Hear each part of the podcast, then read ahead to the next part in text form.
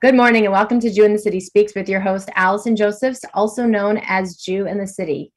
Um, we like to track topics that are happening in the news and talk about how they relate to our organization, our mission.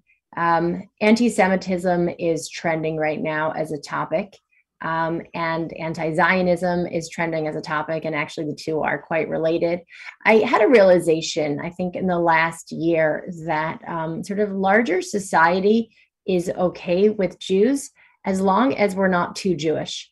Um, if we are not too into our heritage, like not too weirdly religious, and if we're not too into our land, like we shouldn't be Zionistic, if we mostly come off as like secular Jews, maybe say oy vey, occasionally eat a bagel, um, maybe we are passable Jews. Um, the truth is that there are similarities for other minorities. There's a similarity for how the Black community was treated, that, you know, uh, sort of whiter Black people um, were given, you know, preferential uh, treatment uh, in the age of slavery. There's a, a, term we don't use anymore to describe um, sort of the, the Black person that, um, you know, is obsequious to the white person and tries to fit in. Um, and it got me thinking that this is not acceptable, that um, minorities, including Jews, should be able to be fully who we are, uh, fully lean into uh, what makes us unique. Um, and in an age of continuing to celebrate minorities, um, and we've seen so many of these bad patterns, thankfully, ending for other groups.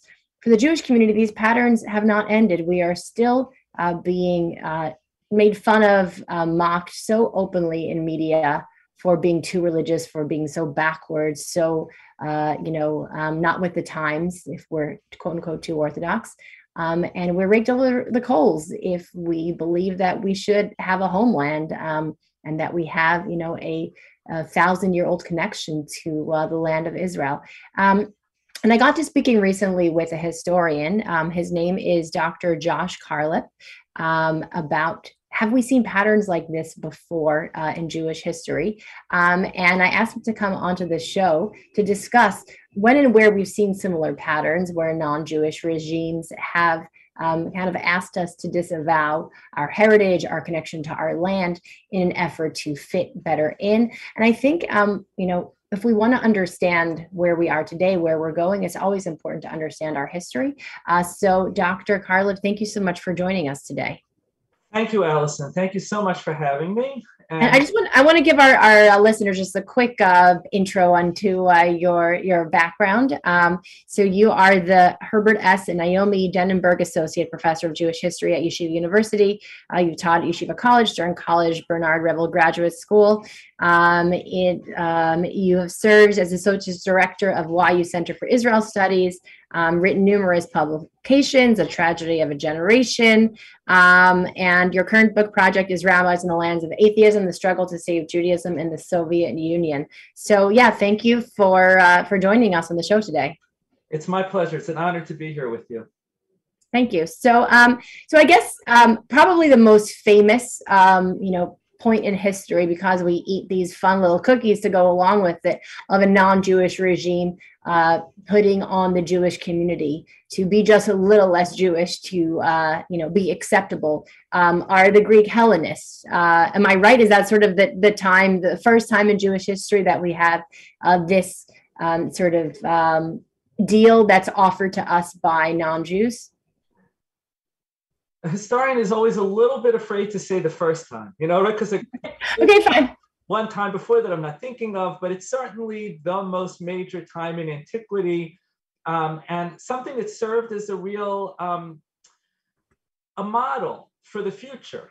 Um, and not only where we made that offer, you know, you can be totally accepted um, if you accept um, our culture and our pantheon of gods and um, give up your religious particularity. Um, but it also is a foreshadowing of the type of uh, culture wars that we have today, to this day, uh, mm-hmm. between Jews who feel that the price is not worth paying um, and those who do feel it's worth paying. Um, and those who believe that it's worth paying, painting the others as fanatics, as um, narrow minded, as um, clannish, you know, all of those things. Actually, that's another interesting point. I'm curious, did we see those patterns within the Jewish community in historic times where the ones that dug their heels in and said, we won't give up who we are?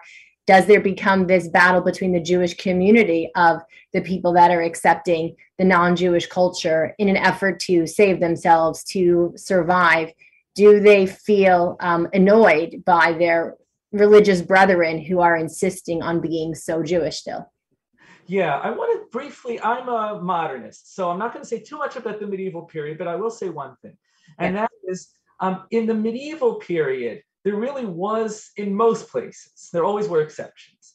Um, there really, in Christian Europe, you know, if you're Jewish, you have certain many legal disabilities. The really only one major ticket out was conversion throughout history, throughout in every generation, there were Jews who converted to Christianity. Um, and they were joining the many against the few.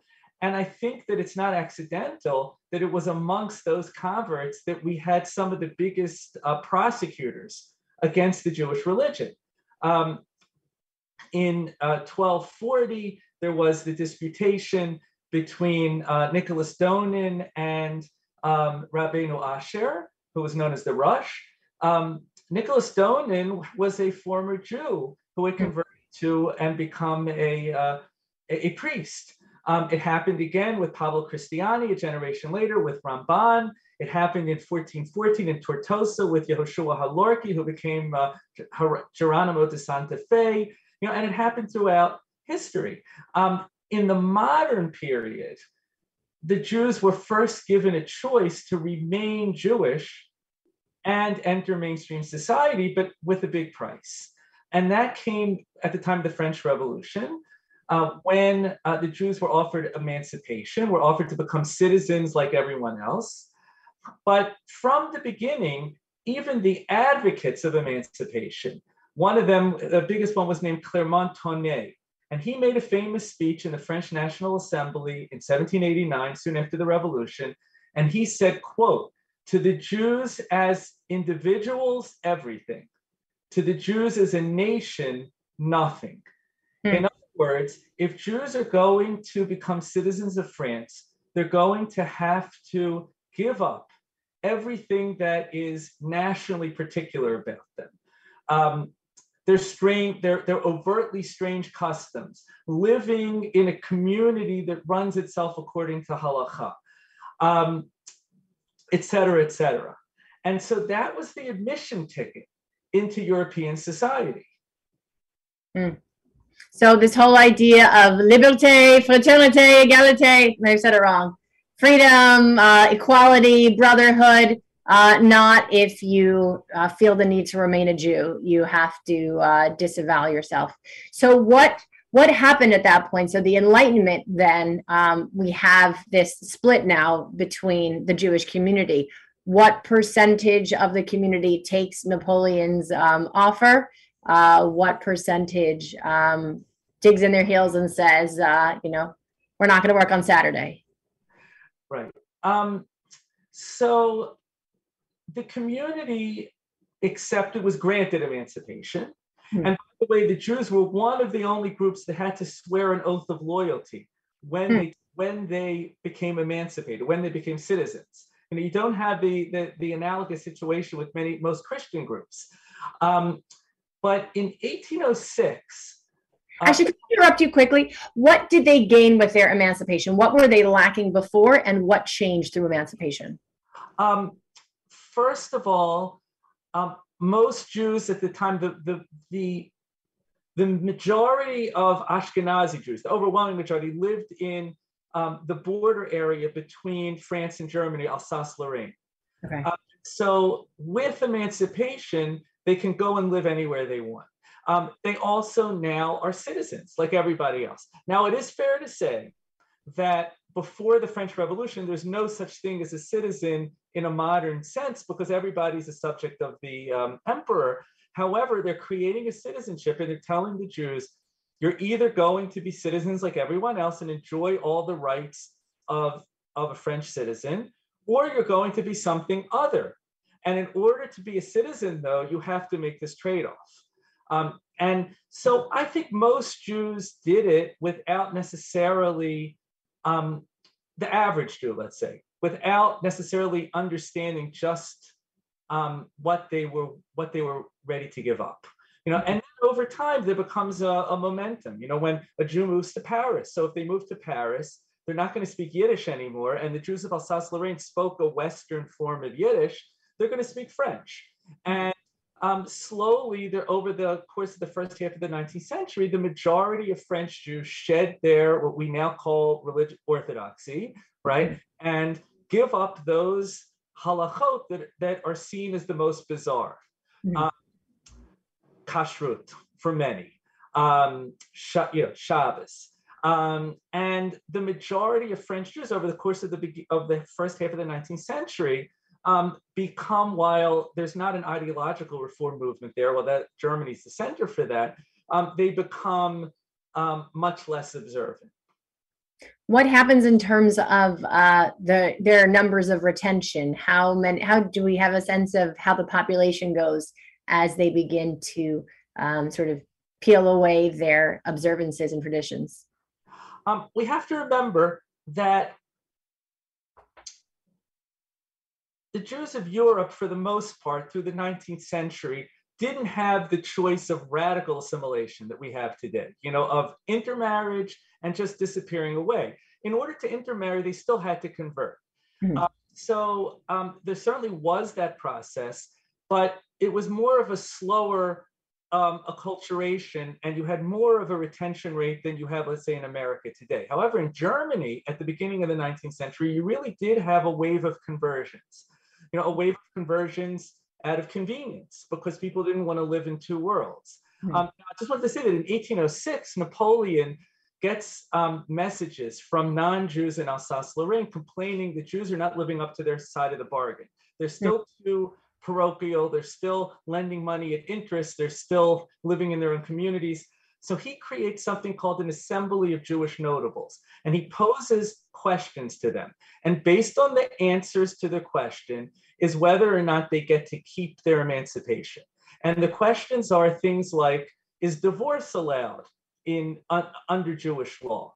Um, and then, and the, the, reason they're asking that question is because divorce was not allowed under French civil law, because French civil law was based on Catholic law. Um, can Jews have more than one wife? Um, here's the most sensitive Can a Jew marry a Christian? And so, um, do, do Jews consider Frenchmen their brethren or do they consider them aliens? And the assembly, with some rabbis and some lay people, recognize that based on how they answer, it'll um, will be whether or not they get to keep their emancipation. So they answer definitely very in a very smart way, not always 100% truthfully. Mm-hmm. So for instance, about when it comes to intermarriage, they say technically the Torah never says anywhere in the Torah you can't a Jew can't marry a Christian. Like you know, because the five books of Moses don't mention Christians, you know, because it's you know, uh, um, it's thousands of years before you know the rise of Christianity. Um, but and technically the Torah only talks about seven nations, right? But there's this little technicality called Kedushin, and Kedushin only takes effect with two Jews. So therefore, the rabbis will not perform a ceremony of marriage between a Jew and a Christian. You know, that's how they get that's how they get out of it. Mm-hmm. Um, but you see the, this notion of dual loyalty that we so much hear today uh, against Jews who are pro-Israel. How can you be a Zionist? How can you be how can you be pro-Israel and also a loyal American? Goes right back to 1806. Hmm. Um, can you be a, a, loyal Frenchman and also a member of the Jewish nation? The hmm. answer mm-hmm. Napoleon was giving, and really that the Assembly of Jewish Notables was willing to say, at least on record, was no, and that we're Jews only by religion and not by nationality. But even the religion can't be too national looking. You know, so so the reform movement in Germany the first reform, major reform temple in Hamburg um, in 1819, um, one of the first changes they made to the liturgy, to the Siddur, was they took out all references to Zion and the and Shivat Zion, the return to Zion. They took out references to the chosenness of the Jewish people. You know, anything that was too particular because Jews had to prove that they're loyal Germans in Germany. Who, who, who asked them to do that in Germany? We have the, you know, the leadership in France you mentioned. Who in Germany was putting that pressure on the Jews? Um, in France, it happened all, emancipation happened all at once. In Germany, it was a slow, protracted process um, that lasted for decades and decades because Germany, you have to remember, until 1871, there was no one German state. There were lots of little German states. And so they were all going at their own pace. But all of them had this uh, quid pro quo.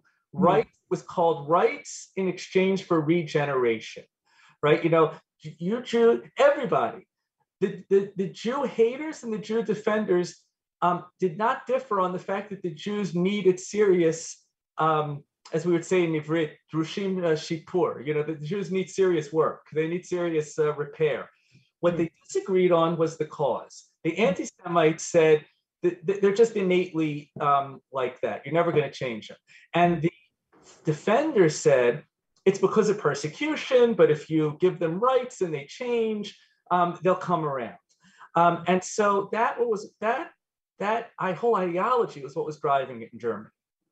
So even the Jew defenders, still the idea was to de-Jewify us, to make us less Jewish. It was just a little like a benefit of the doubt that we were so weird because we've been persecuted. But if you just be nice to the Jews, they won't be so weird. Am I getting right? yes, yes, but the Jews have to live up to their end of the bargain. Mm-hmm. See, what this did to those who bought into this on the Jewish side was that, of course, if there's still anti-Semitism and we're still not accepted, right? Or we still don't have emancipation yet, it's always our fault. You know, it must be that we haven't lived up to our end of the bargain. And increasingly, as there's a backlash of anti-Semitism in Germany in the later part of the 19th century, um, that's what also the Christian side is saying. You didn't live up to your side of the bargain. In other words, and even as it turns out, as we look back on this, the most that the Jews would offer was not enough for many, many of on the German side. So in other words, Ger- German Jews believed if we reform our religion and we say we're Germans by nationality and we're Jews by religion, and we don't keep these weird ceremonial laws, but we, you know, just start focus on Jewish ethics and monotheism, but we still have our own temples and we still have our own community. That's enough. And many Christians were saying, no, it's not. We expected you to completely disappear. Hmm. And what about, I know these are the, the main centers. What about a place like England? Are there any other countries that there's something similar happening? Or like, I mean, there's sort of the Enlightenment is happening in Western Europe altogether. So is there anything else notable happening kind of in that area of the world um, at the same time for Jews? I'm sure there is. I'm not an expert. I'll be honest. I'm not an expert on England, so I'm gonna not say too much about you know about these other places. But I do want to speak about the the, the country that I am an expert on, and that's Russia. You know, and in Russia, in the um, 19th century, um, and Russia is an autocracy, right? So it's a very different type of regime. Um, Nicholas I, Tsar Nicholas I, concludes that these Jews are a possible fifth column who live in the Pale of Settlement, the Pale of Settlement, which are, you know, today Ukraine, Belarus, Lithuania, um, parts of what today are Poland, and they're never going to be good Russian subjects as long as they're so different, as long as they dress differently and speak differently and have these bizarre customs. And so um, he set up about to try to acculturate them more. Um, one way was through the draft, through a, a draconian draft, you know, which was um, a certain number, um, about four to eight at per thousand um, youth um, who would be drafted for 25 years, and if they're under 18, for 31 years. Um, and what's interesting, and many other things, what's interesting is that the Maskilim, the Jewish enlighteners, got they jumped along with this ideology. Mm. Um, and they basically said, we have to change ourselves, we have to prove ourselves. So a group of Maskilim petitioned the Tsar in the 1840s and wrote in the letter to the Tsar the Jews of Russia are never going to integrate as long as they wear these strange clothes. Yeah. Um, ban traditional Jewish clothing. Now, if you would go in a time machine and land in Vilna in 1840, um, the closest thing that I would say um, in terms of the dress would be it would look like um, Hasidim today. Long black coats for the men and fur hats, shtreimels, women wearing um, you know turbans, and actually many even shaving their heads. Um, and this was a uniform Jewish custom throughout Eastern Europe. We consider it Hasidish today because the Hasidim dug their, their dug in their heels and said, mm-hmm. "We're not giving this up." Mm-hmm. Um, but the Maskilim petitioned the government, and by the way, um, and then wrote at the end of the letter, please don't give our names to the Jewish community. um, so, you know, get, got to hide themselves that way. Um, and, and the Tsar's government went ahead and banned traditional Jewish clothing. Um, that's one example. Um, in, and I, I don't want to generalize and say that the Haskalah was all about this. There were um, more positive elements. There were there was a revival of the Hebrew language and um, even what some historians might call a proto-nationalism of sorts. But this was a this was a pretty big, you know, element of it also. Practically speaking, did Jews stop wearing the black frocks and shtreimels for a certain period of time because it was illegal? Um, so different Jews took different tacks. Um, some did, and other places, like for instance in Warsaw, um, the Gerrer, the first Gerrer Rebbe um, lived in Warsaw at the time, even before he went to the little town of Ger. Um, and he um, figured out, helped figure out a loophole. And that was um, that the Jews, okay, so you have to register what kind of clothing you want to wear. Do you want to wear German clothing, which was sort of like, you know, short jackets, what we think of of Western clothing, or Russian clothing? And guess how Russian men dressed? They had long beards, they wore long coats. So what a lot of people in Warsaw did is they just sort of changed their, they kept the long coat, but they changed the buttons around a little bit and declared themselves as wearing Russian clothes. You know, so hmm. sometimes that's how a lot of Hasidic groups got around it. Um, but the Litvische in general um, didn't have that option. Um, the hmm. laws were stricter there because it was closer actually to real Russian territory. And that's why um, that's why in the Litvische world today, they don't wear that classic East European Jewish garb most of the time. That today we call basically Hasidic garb because those are the ones who maintained it. So anyone that has family from Eastern Europe that's Ashkenazi, even if you don't have Hasidic roots specifically, your great great great grandparents probably dress like today's modern Hasidic Jews, pretty similar to that. It's it's the most similar. Yeah, it's the most similar. And the men had you you, you read descriptions. They had what we would call the gekreisel to payas. You know, the long twisted payas. Hmm. Um, yeah, yeah. I mean, look, it's not exactly the same, but you know, if if the person would you know uh, come back today and you know have uh, re, you know techias hamesim and and a resurrection and you know land in in New York, they would say the people in Williamsburg look the most like hmm. like they like they did. Yeah. Okay, so that is that is uh, Russian history in terms of the czar, and then obviously with uh, the USSR, there was another, uh, you know, sort of trying to de-Jewify the Jew. Is that something else that is an area that you study, or?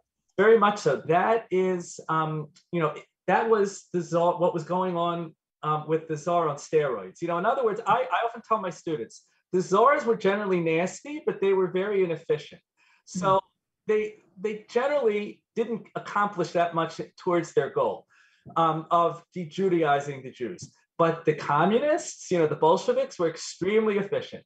Um, and so, you know, they accomplished in a, in a few years what the czars hadn't over decades. Um, basically, um, the Soviets made a, you know, basically offered the Jews the same type of deal.